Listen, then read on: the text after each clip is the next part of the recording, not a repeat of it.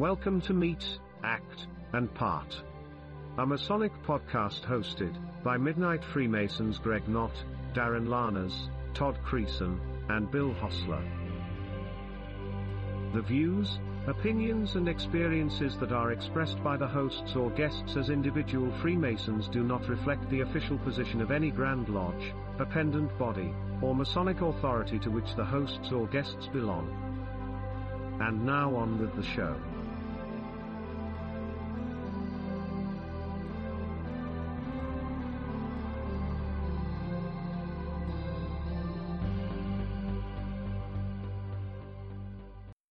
Everybody, and welcome to another exciting episode of Meet, Act, and Part.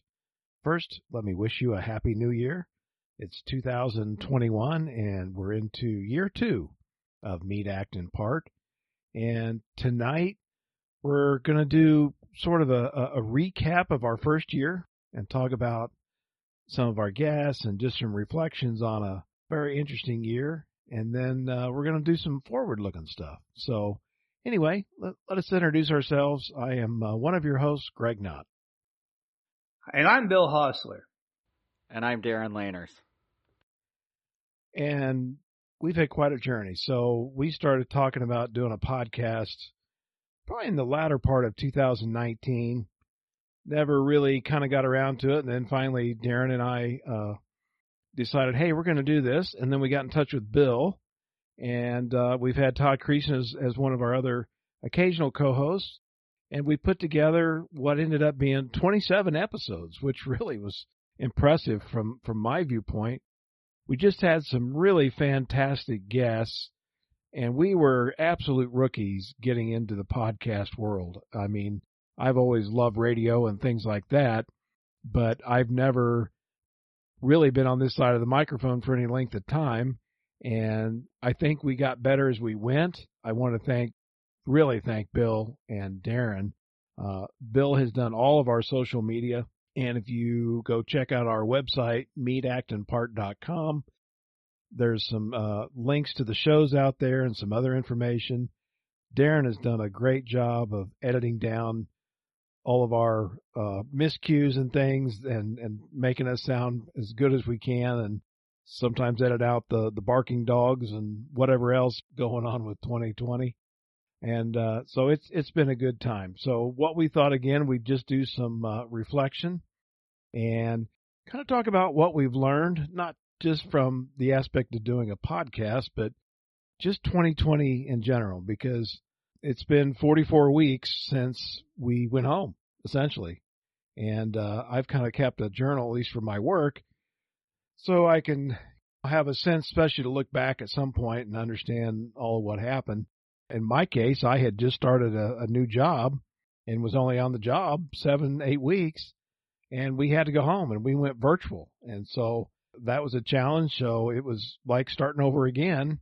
Darren and I were talking before we got on the air. When are we going to go back? Maybe summer. We don't know, but it, it kind of will be like restarting up again. And in, in the lodge sense, it's just like that as well. Once we got into March, especially in Illinois and I think most other states, most of the Masonic jurisdictions shut everything down. And so all of a sudden we went into this lockdown mode, not having meetings. And then all of a sudden you're, you're starting to figure out how you can do business. And, uh, so why don't we kind of start there? I mean, Darren has been worshipful master of St. Joseph Lodge. He was installed actually after COVID started, but he and he was already helping kind of guide the lodges as we went, but he had to quickly help adjust the lodge and keep it going. So, Darren, what was your experiences like as we went virtual? I will hopefully be the only master of St. Joe that was installed virtually. Uh, I hope that uh, my my successor Travis will uh, get to have a regular installation in June or maybe early July. I mean, obviously, it, it's something that you're not prepared for, but that being said, working in IT, I was used to working from home at least two days a week, sometimes three, so it wasn't that big a change for me. I basically took a lot of things that I I knew from uh, meeting virtually already uh, through the meetings that I had when I would be at home, and just applied them to the lodge setting. So thank goodness that we have the technology to do virtual meetings. Uh, I know a lot of people have been using Zoom. Some of our members have had issues with Zoom, so we basically settled with Google Meet, and it's been working just great for uh, for St. Joe, and I think I've also set up a meeting or a couple meetings for Homer as well.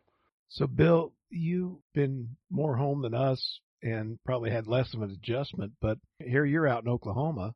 What were you seeing out there, or were there adjustments you had to make, or what was going on from your end?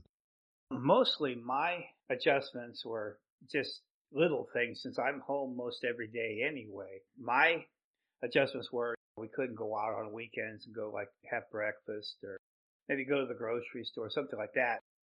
My daily thing is I get up in the morning and I play Mason on the internet until pretty much five o'clock and then I spend time with my lady for the rest of the evening. So my days pretty much really hasn't changed that much. The only thing is I kind of tried to keep abreast on what was going on through the country, you know, with the various Grand Lodges. And I tried to post on my my author page as much as I could just to keep everyone sort of informed of what the other Grand Lodges were doing. I don't know how well I exceeded, but I thought at least that's something that I could do to possibly keep people informed. Oklahoma, they pretty much, you know, as like most of the lodges, they are Grand Lodges, they ceased operation, as did Texas.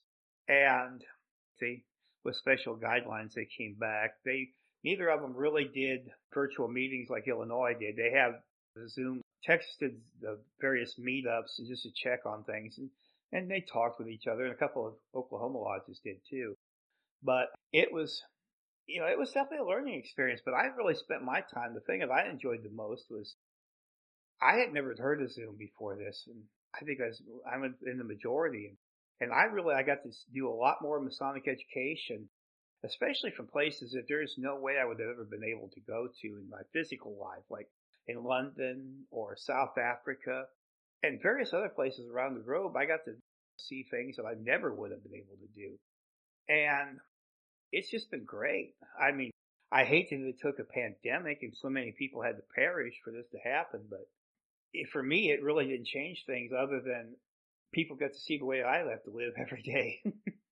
yeah, the people I've met online. I mean, I, I knew a lot of Masons online anyway from Facebook and whatever, but uh, like you, Bill, and, and I know Darren's done some things on online outside of our normal circle of Freemasons, and uh, it's been pretty fun. So I've for a number of times I've attended a uh, a virtual Zoom in, in Clarence F. Smith Daylight Lodge number 866 in California and gotten to know uh, some of the brothers there. Uh, California, I don't believe, has met since the spring, and so I I knew one of the members through scouting, and he invited me in, and so it was pretty pretty fun to meet other people and and learn what they're doing out there, and they were just as curious about myself and more what was happening in Illinois. I'm also a dual member of Naval Lodge Number Four in Washington D.C. And I've attended more meetings there than I've been able to in 10 years because they've all been virtual as well. They have not either met in person since the spring. I uh, attended a installation of their lodge officers and Darren, it went, you know, very similar to the one we did in St. Joe. So it's opened up opportunities. I didn't anticipate being there, but uh, they worked. And uh, so just to, to touch on, you know, some of our past guests and episodes, if you go back and listen to episode number five, that was in May and it was the three of us there, Darren, Bill, and myself.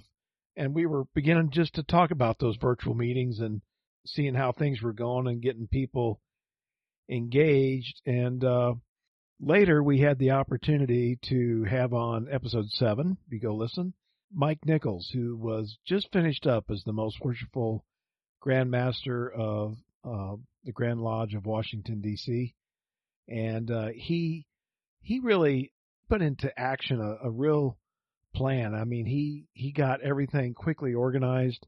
they formed some committees. He formed some outreach to ensure that all the brethren of the district uh, that needed help were able to get it. He, I think, appointed either a medical or a safety officer, one of the members that was had that background, and they really just uh, they went into to full action.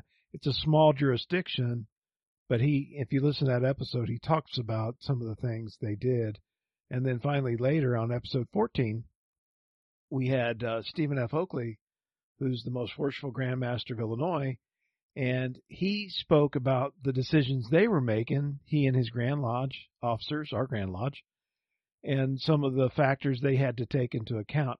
And it was interesting to compare and contrast Mike with Steve, and DC being relatively small and compact, Illinois being a, a very large state and one of the largest jurisdictions in the in the world, and how you have to try to uh, accommodate certainly various geographic regions and also certainly uh, at least at that time a lot of people had different opinions about the severity and uh, some of the things about covid. And so he had to try to to strike the middle ground and i think he just uh, did a, a really good job. So let me throw it to to darren.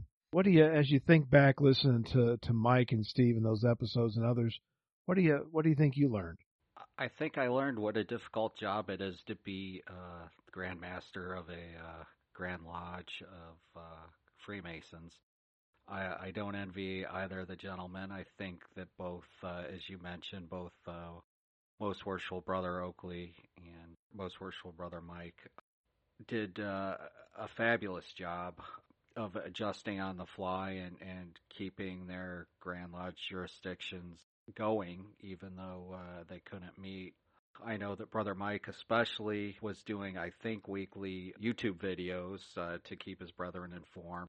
And then I know that most worshipful Brother Oakley was uh, sending uh, email correspondence about weekly. So I think both uh, most worshipful brothers did excellent job of keeping their brethren informed and uh, making as good of decisions that they could based upon the information that they had. And Bill, like you were saying earlier, you've really tried to kind of keep people informed about what's going on in various jurisdictions and given your location in Oklahoma and not too far from Texas, did did they vary much in their uh, approach to uh, the COVID uh, pandemic, or what what did you learn? Yeah, they kind of did I'm only 30 miles from the Red River where Texas and Oklahoma meet. And they did differ. Texas, they went back a lot quicker and they, they kind of went back with a socially distance thing quicker where they allowed masks and such and they had hand sanitizer in various locations around the lodge. And I think if I remember right, Oklahoma, it took them a little while longer. Then I think they closed down again for a certain period and they were requ- they were encouraging lodges to go out and get the handheld thermometers. You know, like one when you walk into a building now, where they you know they can take your temperature without touching you, and I think they were encouraging that. And um, they did. I mean, all of them were trying to follow the CDC guidelines as, as given on that week, but they all tried to do a great job, and I really think they did.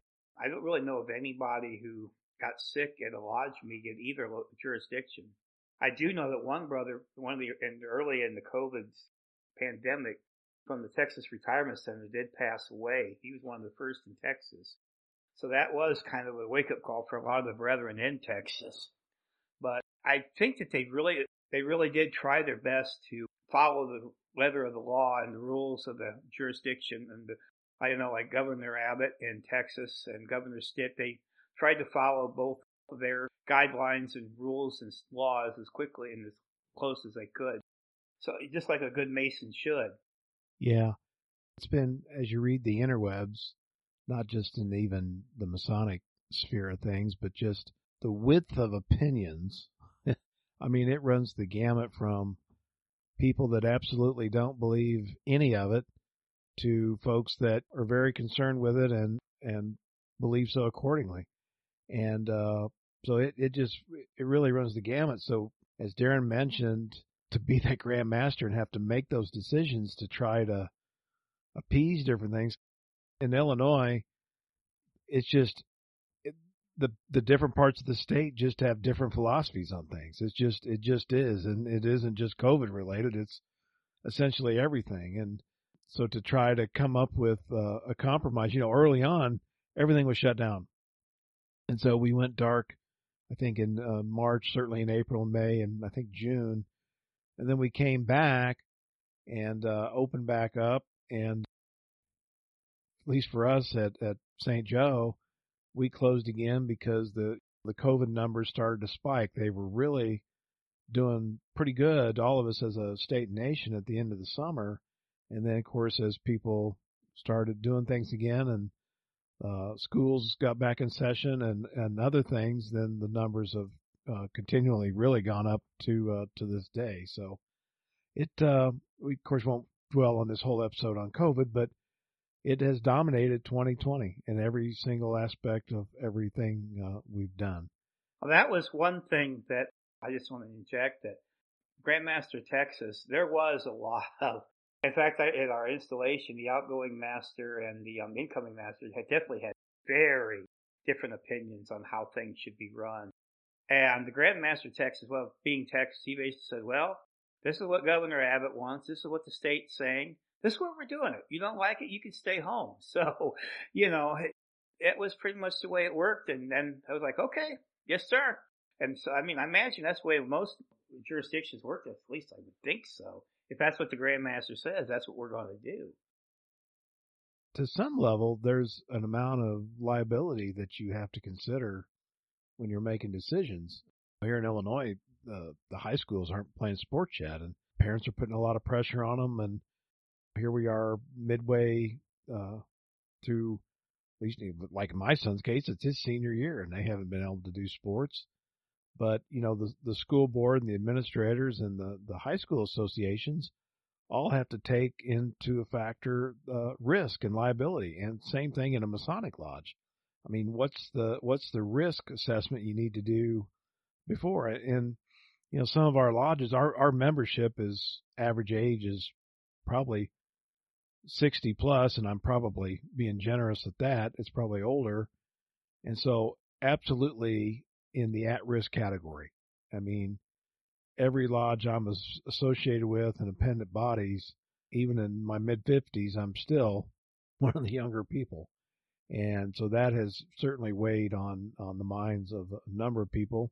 Darren and I know some of our Masonic friends. I know two, three, four, five of them have, have had COVID and a couple of them in uh, pretty serious ways. And now they've, at least all the ones I know have recovered, but, uh, all you have to do is look at the stats, and we know the uh, the the deaths have gone up. So so that's that's a little bit uh, about COVID, and uh, we'll probably weave some more in. But you know, one of the uh, the favorite episodes we for me that we did, which was fun, was having Chris Hodapp and Alice Von Kannon, his wife, on, and, and of course Chris is well known for his book Freemasons for Dummies and, and his blog of the same name. And uh, there's probably no guy more on top of what's going on in the Masonic world around the world than Chris. And so it was uh, a real uh, fun treat having them on. And uh, Darren, what did you think of that episode? To be honest, anytime you have Chris on, I think a little bit of nerves come into play. I have always enjoyed, and I've had limited interaction with both of them in the past, but I've always enjoyed both of them. Uh, both of them are very intelligent, very funny, just uh, good, down to earth people. And I thought it was an excellent episode. It's probably one of my, I would say, top three that we have done personally for 2020. Just, uh, I think we uh, had a good flowing conversation. And um, yeah, I really liked it. Bill, you knew Chris in Indiana when you were a living there and you were raised in Indiana. What's what's been your uh, experiences with Chris? Oh, Chris is a he's a handful. I mean, oh, I can think of so many things. Most of them I wouldn't want to put on the air, but um, he is just so much fun to be around. If you what you hear on that tape is even just a fraction of how funny he is in real life. Him and Alice Bowl if, you know, if you go out to dinner with him, it's just your sides hurt by the time you're done. It's just hilarious. And he's very serious about Freemasonry and he's very serious about Masonic education. That's one of his favorite topics. And I mean, he doesn't mince words about it. He definitely thinks that, that there should be more education in our lodges and, and that we should be taking it a little more seriously. And I can't fault him on that. I mean, it's absolutely, he's such, such, such a wealth of information. He's seen and done it all in Freemasonry in just the last 20 years that he's been a Mason. I mean, you think about that. He went in, I think it was 2001 in a one day class in Grand Lodge, Indiana put on. I don't think he even thought about what he was going to, if this was going to be what he was going to do. And he is just, he's taken it by both horns and he's just really ran with it. And it's just for a fella that just joined because he, because of a Masonic funeral, he's just, it's amazing what he's done. And it's just, I, I really have to take my hat off. He is just such an asset to the craft.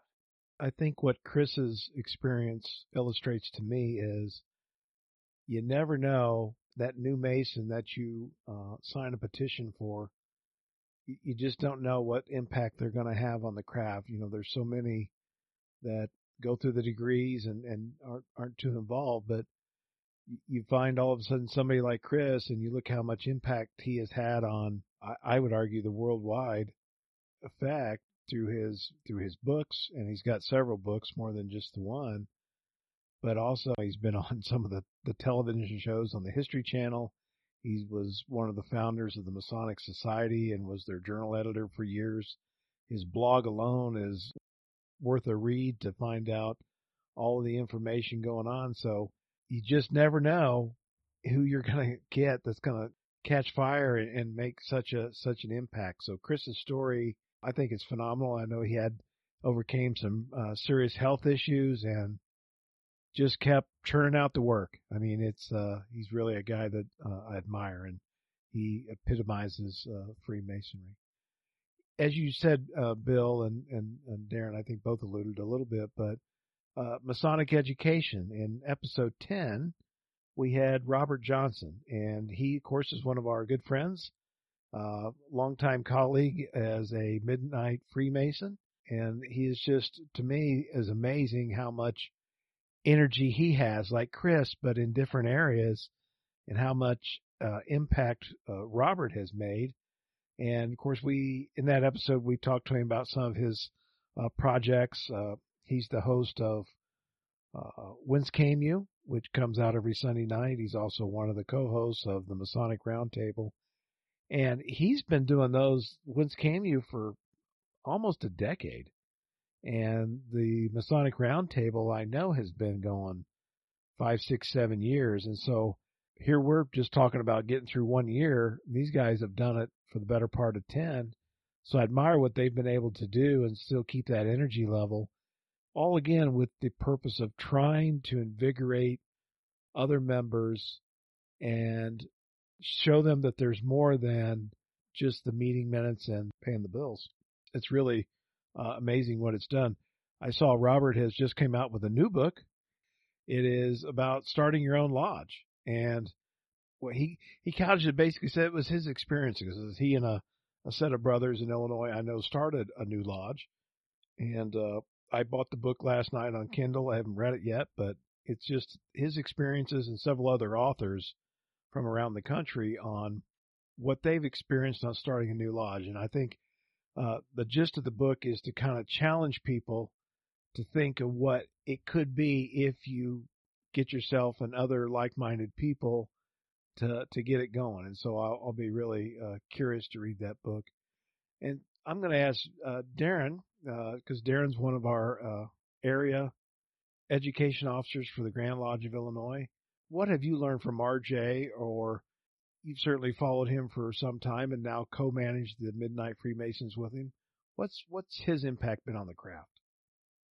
Uh, before I uh, do that, uh, RJ's new book is entitled "How to Charter a Lodge." a no nonsense, unsanctioned guides. And you, as Greg mentioned, uh, you can pick that up on Amazon, and it's also on the Kindle store. And an Audible version will be released soon. So I would, uh, if you are interested in forming a lodge, I think uh, this would be the book to have, and I'd urge anyone out there to uh, to pick it up and read it.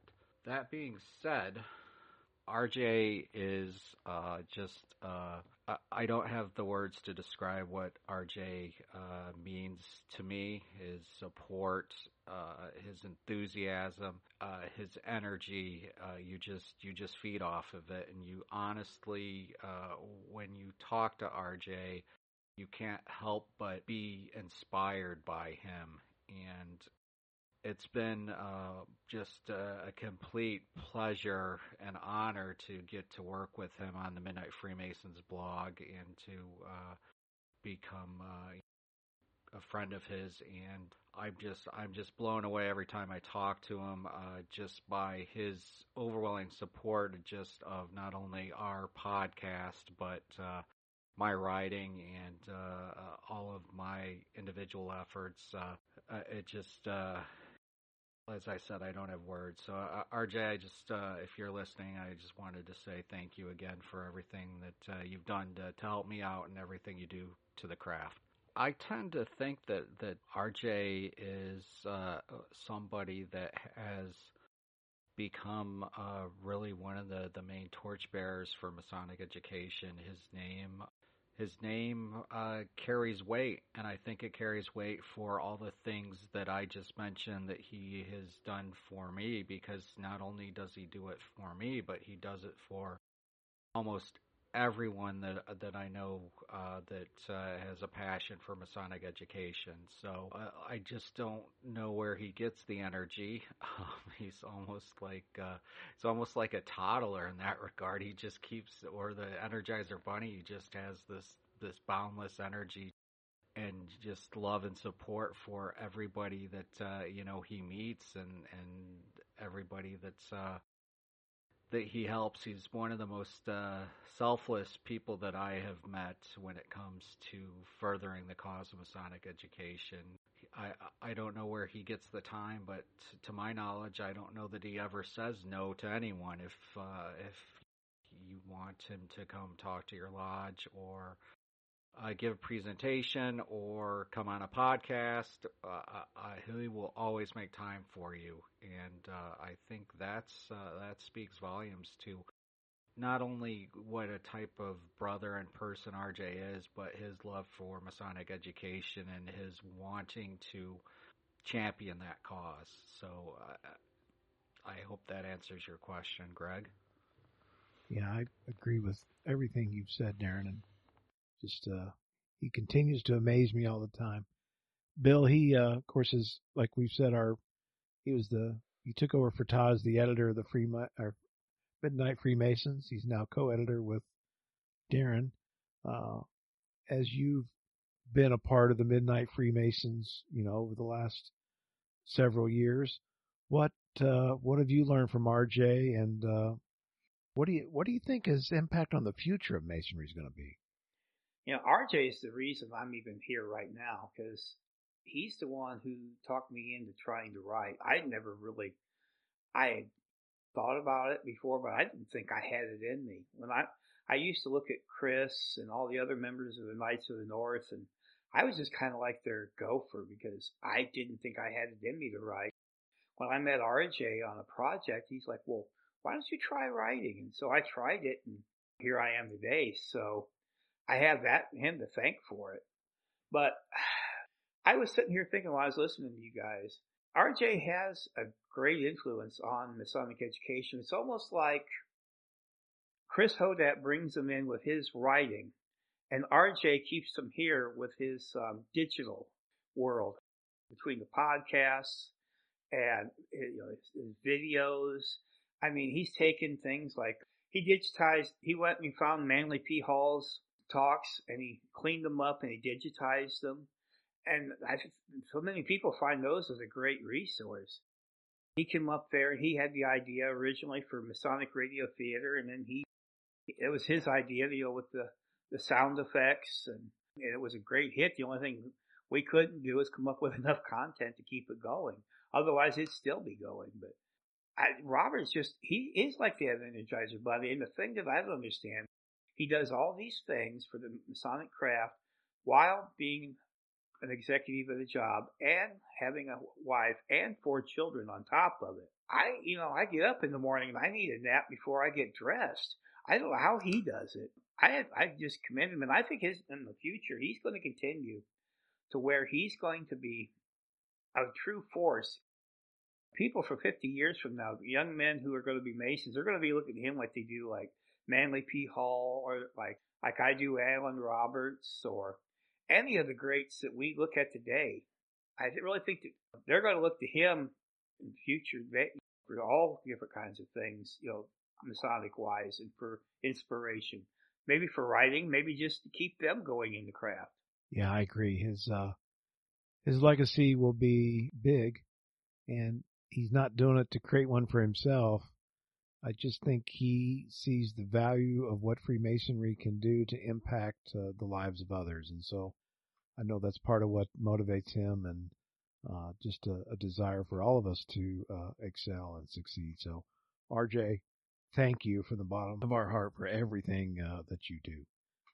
Uh, you know, w- one of my actual favorite episodes uh, was episode 13, and that's when we had Brother Eric Marks on and uh, he is a uh, licensed clinical social worker, and uh, he's also one of our fellow Midnight Freemasons. He's out on the uh, East Coast. We had a discussion on mental health, and uh, so much uh, of that, so much of mental health topics are historically you didn't talk about them. I mean, it was.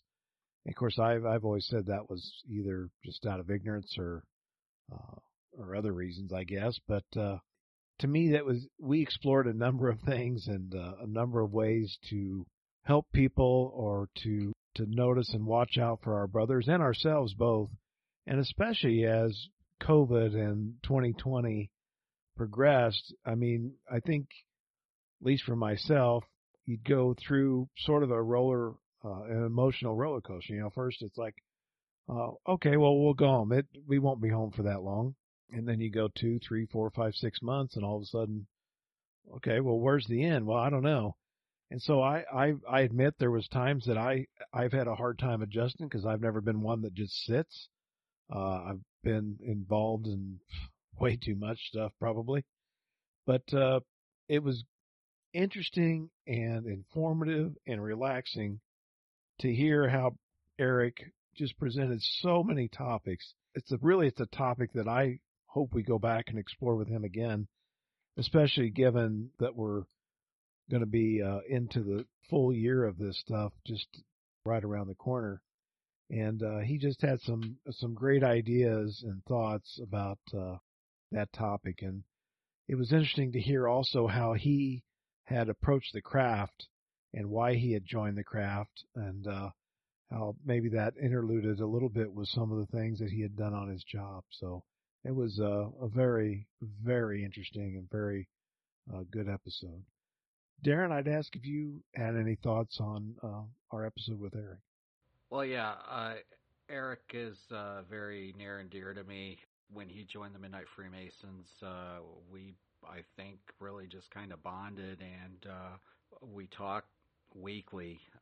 I was honored uh, Eric uh, near the end of December invited me on a, a, Zoom that he was having with some other brethren, and I was honored to be able to attend that. But Eric is um, just, as you said, a very great uh, brother and very knowledgeable regarding, obviously, uh, the field of mental health, as he's a licensed clinical social worker, and just uh, just full of great ideas and as as you said, Greg. Just it was uh, one of the one of the episodes that really I think hopefully helped uh, our brethren uh, cope with uh, what's going on. So uh, I can't say enough great things about Eric. I uh, I consider him a very good friend, and yeah, very much we need to have him back on the, the podcast as well. Yeah, it was it was good. Jumping around here a little bit, Bill, on episode 19, we had T.S. Akers. And uh, I think you helped arrange that with him uh, to be on our show. Just a very interesting guy. He's done a lot of research on the Native Americans and Freemasonry, especially in Oklahoma, who wrote a story of the former Grand Master of the Grand Lodge of Oklahoma who was impeached as governor because of yoga and other things. We talked about Spanish flu and some others. Bill, talk a little bit about that episode and uh, maybe what you learned from TS and just he, he has so much historical knowledge and which is another exciting to me angle of Freemasonry is all the things you can learn from our past. Yeah, TS is very interesting. He's very knowledgeable about Oklahoma history, especially the Native American aspect. And, and he takes a different approach to what most historians do, and that's where he adds Freemasonry into it, especially with the Native American tribes. It's rare that you ever hear that. And and Oklahoma does have a rich history about that. I mean, I'm no expert because I'm not a native here. Pardon the pun. I mean, because the uh, Choctaw and the Chickasaw were the ones that Albert Pike came to speak to over here in the Indian Territory, quote unquote, when he was a Confederate general. So, I mean, there is a history of Freemasonry, you know, several degrees of separation. But he did, yeah, I guess that one governor was impeached because he brought yoga, which if you, if you've been to Oklahoma, you'll understand that. He's also Native American himself. He belongs to the Creek Nation. So I think that's what spurred his interest. But he's also, I don't think we spoke about it as much on that episode, but he's also very knowledgeable and he has a uh, historian of the Knights Templar of Oklahoma. He has a, a blog on Blogspot where he talks about different aspects of Oklahoma Freemasonry history. And he does talk about a lot of the grand commandery of Oklahoma. Like I say, he barely touched the surface of just his research and information that he has known. And he, he goes into Scottish Rite history. I think he's the actual museum curator for the Valley of McAlester of the Scottish Rite here. I mean, he's just, he's very up on it. And he is a great asset to Oklahoma. And I know that he really enjoys it. But he gets, he gets like us sometimes. He does get a little, sometimes he wishes, yeah, education was a little bit more involved in lodge like we do. I know he gets upset about that sometimes. yeah, his, his blog, if anybody would like to go see it or read it, is okay Masonic History blogspot.com and he has a post out there today talking about Masonic uh, patents from the collection of uh, McAlester Scottish Rite. And uh, of course, patents to me they're they're fascinating, and hopefully maybe someday we'll do a show on those. But he, uh, if you can see today's blog post, you can see over time what's encompassed in some of those uh, patents, and he's just got all kinds of great posts out there. So again, just another uh, fabulous guest and it, it's amazing how much we learn from each one of our episodes and how to me it was just the the variety. I think as we started the year out we weren't really sure what direction we're going to go and you have a guest have a guest have a guest and all of a sudden the the show kind of took uh took shape on its own over the course of time. So i'm going to jump to episode 22 which was dago rodriguez. And it was one of those episodes that I don't think I would have ever thought to have it put together, but it was focused on the Southern California Research Lodge has their publication called the Fraternal Review, and they had created the Masonic style issue. And uh, I'm going to ask Darren to comment and talk about that because it was just it was so much fun and that was such a such a great uh, not only episode of the show but episode of their journal. Yeah, I agree. I was able to meet Dago. Uh, I've not met him in person, but virtually because he published an article of mine that I had written for the Midnight Freemasons for a uh, fraternal review issue that I believe came out in April of 2020, uh, which uh, touched upon uh, Freemasonry and the movie Fight Club.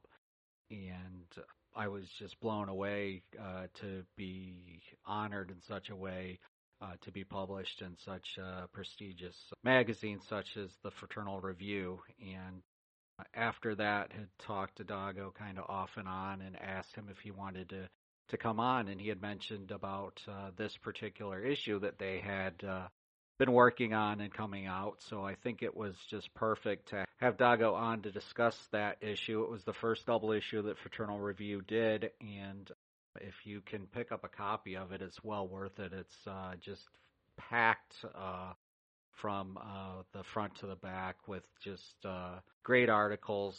There's a photo shoot uh, showing some different Masonic fashion, and uh, just just a great great interview with Dago and great magazine that he edits. We encourage you to join or Uh, certainly subscribe to the Southern California Lodge of Research. It's a, a great magazine.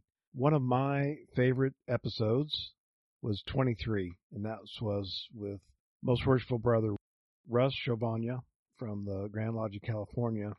And during his year as Grand Master, three or four or five years ago, he had picked the topic of civility. And it's been one of the topics that I've long been interested in.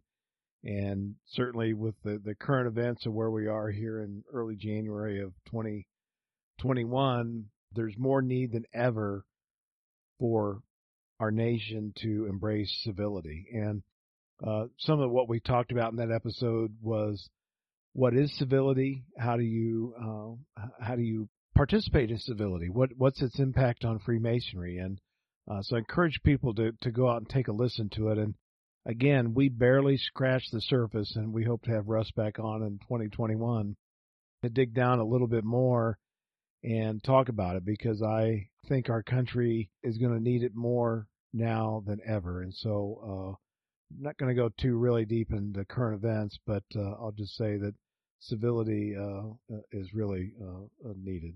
So, getting towards the end here, so I'm just going to pick one more episode that was my favorite, and one of was leadership versus management. And we had Chris Hathaway, who is now a new contributor to the Midnight Freemasons blog. Chris is also uh, from Illinois, and we've known him.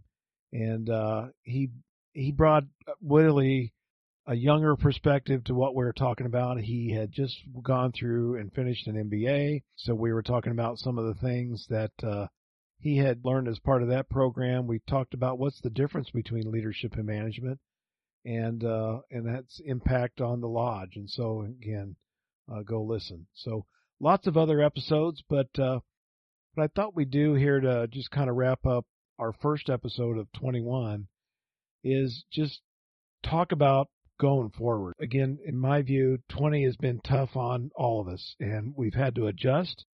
And I think Freemasonry has adjusted well.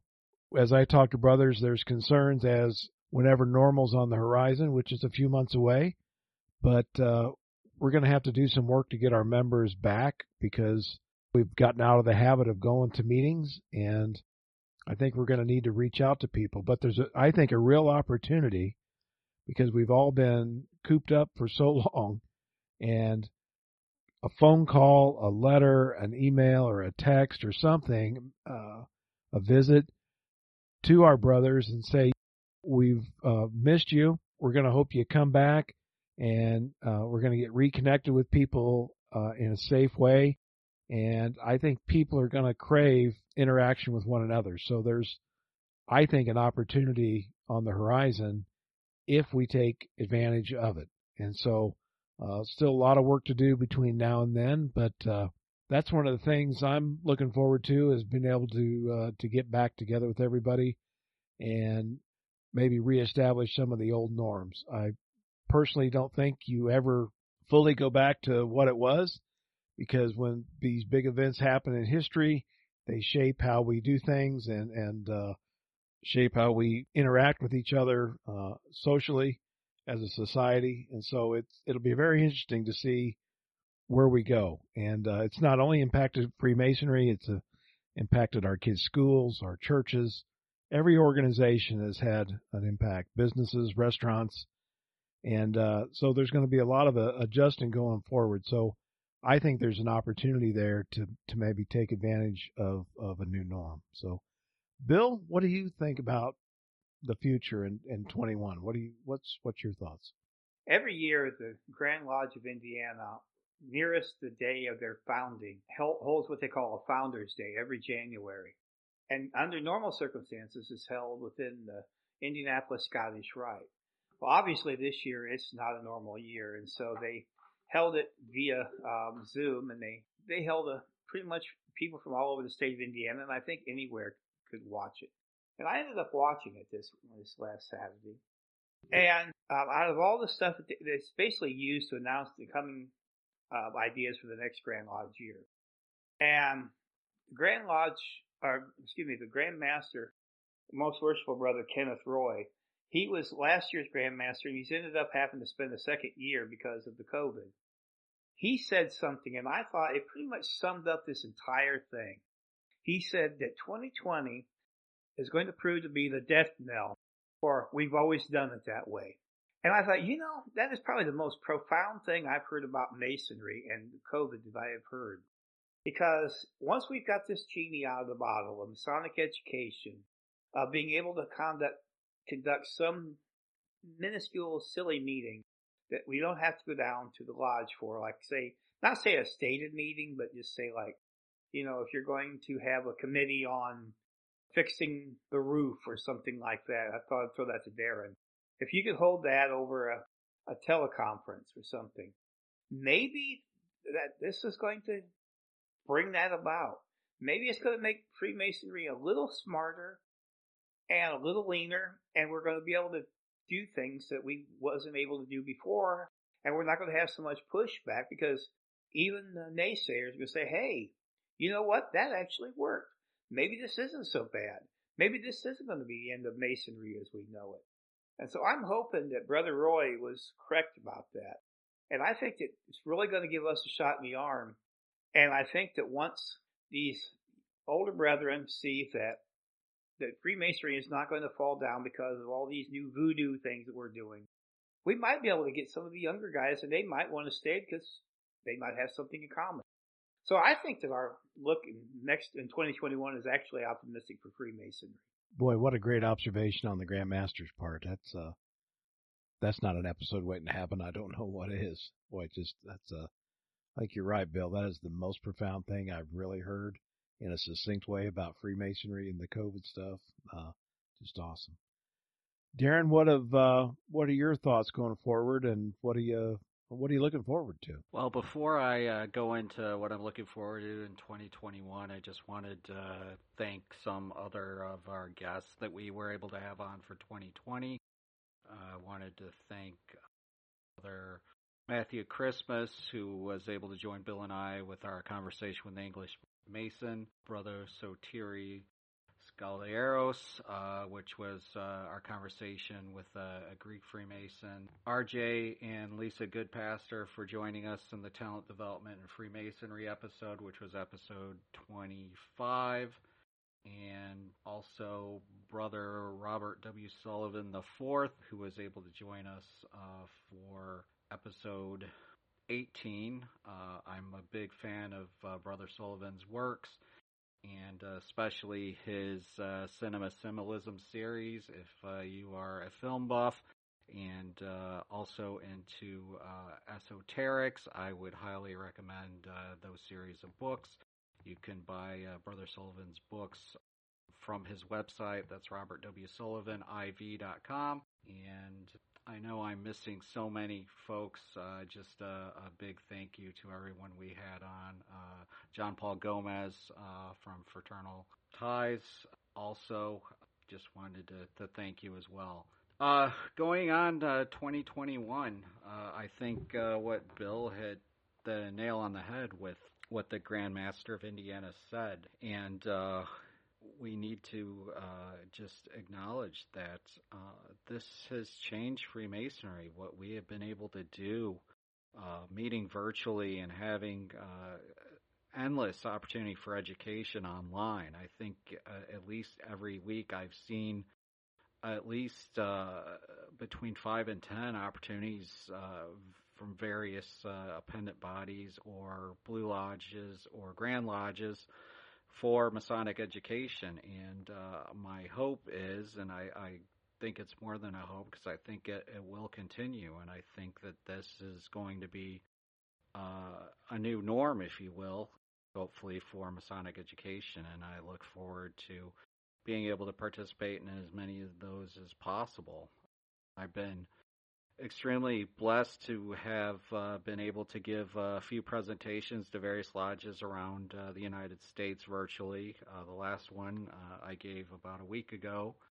Invited to give a presentation to lodge in New York, and uh, that lodge is James W. Husted Fiat Lux number 1068 in New York. And I was invited by uh, Worshipful Brother Shlomo Bar IL to give a presentation about my Noahide article to that lodge, and uh, just just extremely humbled and blessed to be able to do that. So I think that uh, that's going to be hopefully uh, a way that uh, the brethren can continue to connect, even when all this is over and we go back to meeting in person.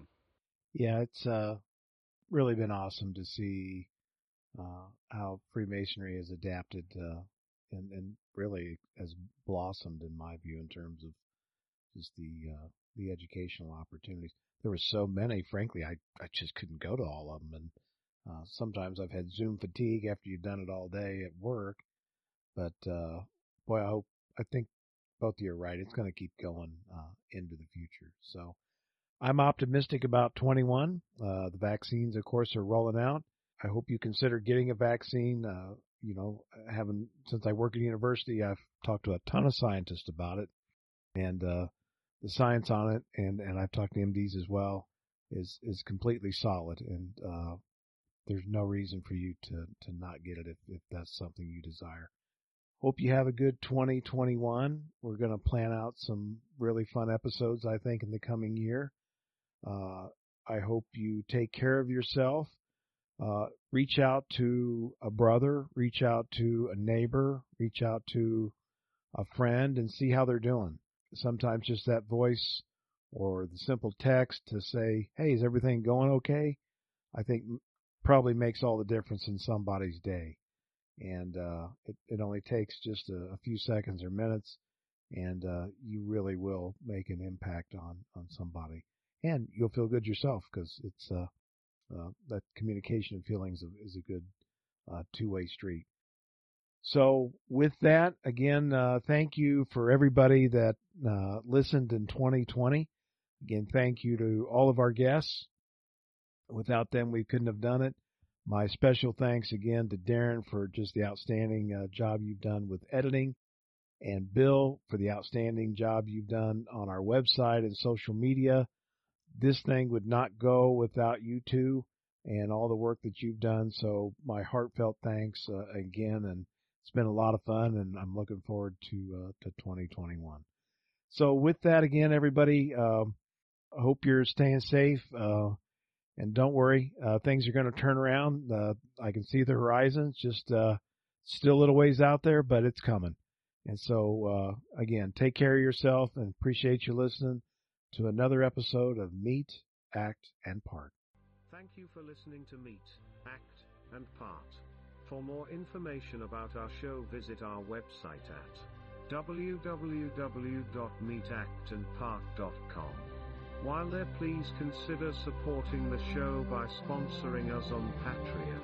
Until we meet again, may we meet